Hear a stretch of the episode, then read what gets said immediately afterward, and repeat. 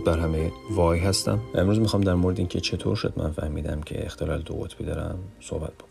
که البته یک پروسه زمانی بسیار طولانی است. به هر حال و خیلی خلاصش این میشه که من خیلی کتاب میخوندم و یک بار در این نمایشگاه کتاب کتابی به صورت اتفاقی خوندم که توضیحاتی می‌داد در مورد ADHD یا اختلال کمبود توجه همراه با بیش فعالی که خیلی از علائمش دیدم رو من جواب میده رو من می‌خونه با من. اونجا من به این نتیجه رسیدم که من بیش فعالی دارم. به دکتر مراجعه کردم به من خندید و یه آرام بخش برام نوشت و منو از اونجا بیرون کرد. حالا اینکه چرا من به این نتیجه رسیدم که بیش فعالی دارم هم برای خودش یک داستانیه. بالاخره چه چیزی در درون انسان اتفاق میفته که شما فکر می‌کنی مشکلی هست؟ من برم پیش دکتر. یه چیزی این وسط خرابه یک چیزی این وسط سر جاش نیست. توضیحش رو می‌گذارم برای دفعات بعد. من فقط می‌خوام بگم که چطور شد من فهمیدم. من مراجعات زیادی داشتم به دکتر روان پزشک چون فکر می‌کردم این روش زندگی روش زندگی روش زندگی نیست که واقعا بشه باهاش لذت.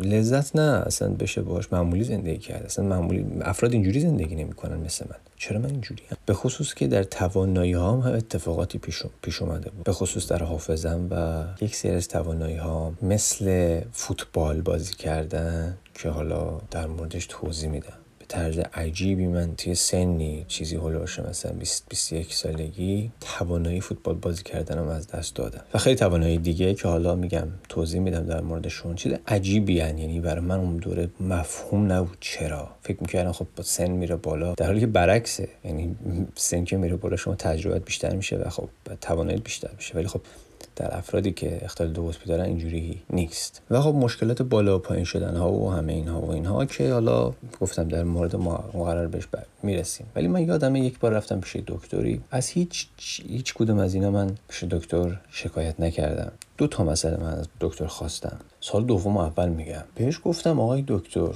من میل جنسیم بیش از حد تصوره و برای اینکه میل جنسی رو در خودم از بین ببرم کارهایی کردم که وقتی برای دکتر توضیح دادم هوش از سرش پرید. و مسئله دوم این بود که آقای دکتر من اختلال کمبود توجه دارم و بسیار هم کم حوصلم. این نقطه شروعی بود که دکتر به من فهموند که کمبود توجه یه چیز دیگه است بیش فعالی اصلا امکان نداره چون تو مود پایین داری.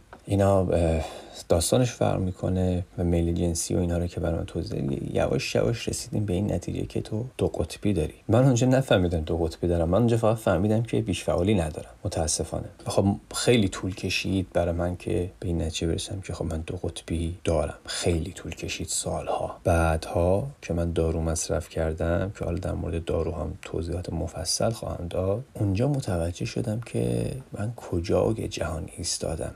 کجای جهان ایستاده بودم. چقدر زمان از دست دادم. چقدر زندگیم رو از دست داده بودم. من در سن 27 سالگی یا 28 سالگی شروع کردم دارو استفاده کردن. و برای مدت 6 7 ماه شاید بیشتر چون زمان از دستم خارج شد. حالم خیلی خوب شد و تجربه عجیبی پیدا کردم. دیگه فکر بد نداشتم. نسبت به خودم بد فکر نمی کردم خیلی آدم جذابی شده بودم. حالا بماند که چه اتفاقایی برای من افتاد و اینها.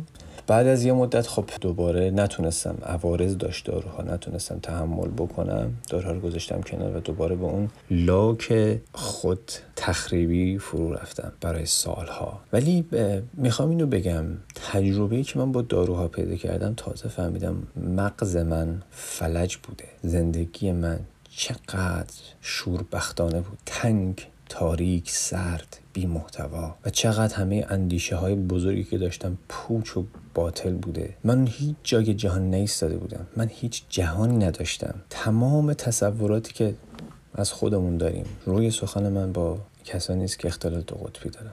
تمام تصوری که ما از خودمون داریم دچار اختلال هست. تمام درک ما از جهان هستی دچار اختلال هست. البته این دلیل بر بد بودن ما نیست. ما بد نیستیم. ما یک انگی هستیم برای بشر برای جهان هستی شاید. ولی بد نیستیم. من خودم رو بد نمی‌دونم ولی خب زندگی خوبی نداشتم و پر از بالا و پایین پر از سختی و مشقت. بدون اینکه فیزیکی باشن بدون اینکه به کسی بد بفهمه تو داری در مورد چی حرف می‌زنی.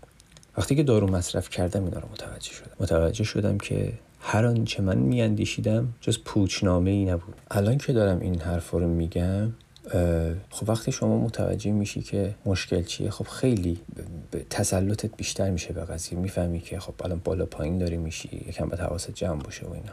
ولی زندگی به شما رحم نمی‌کنه. در شرایط مختلف سختی های مختلف سراغ شما میاد.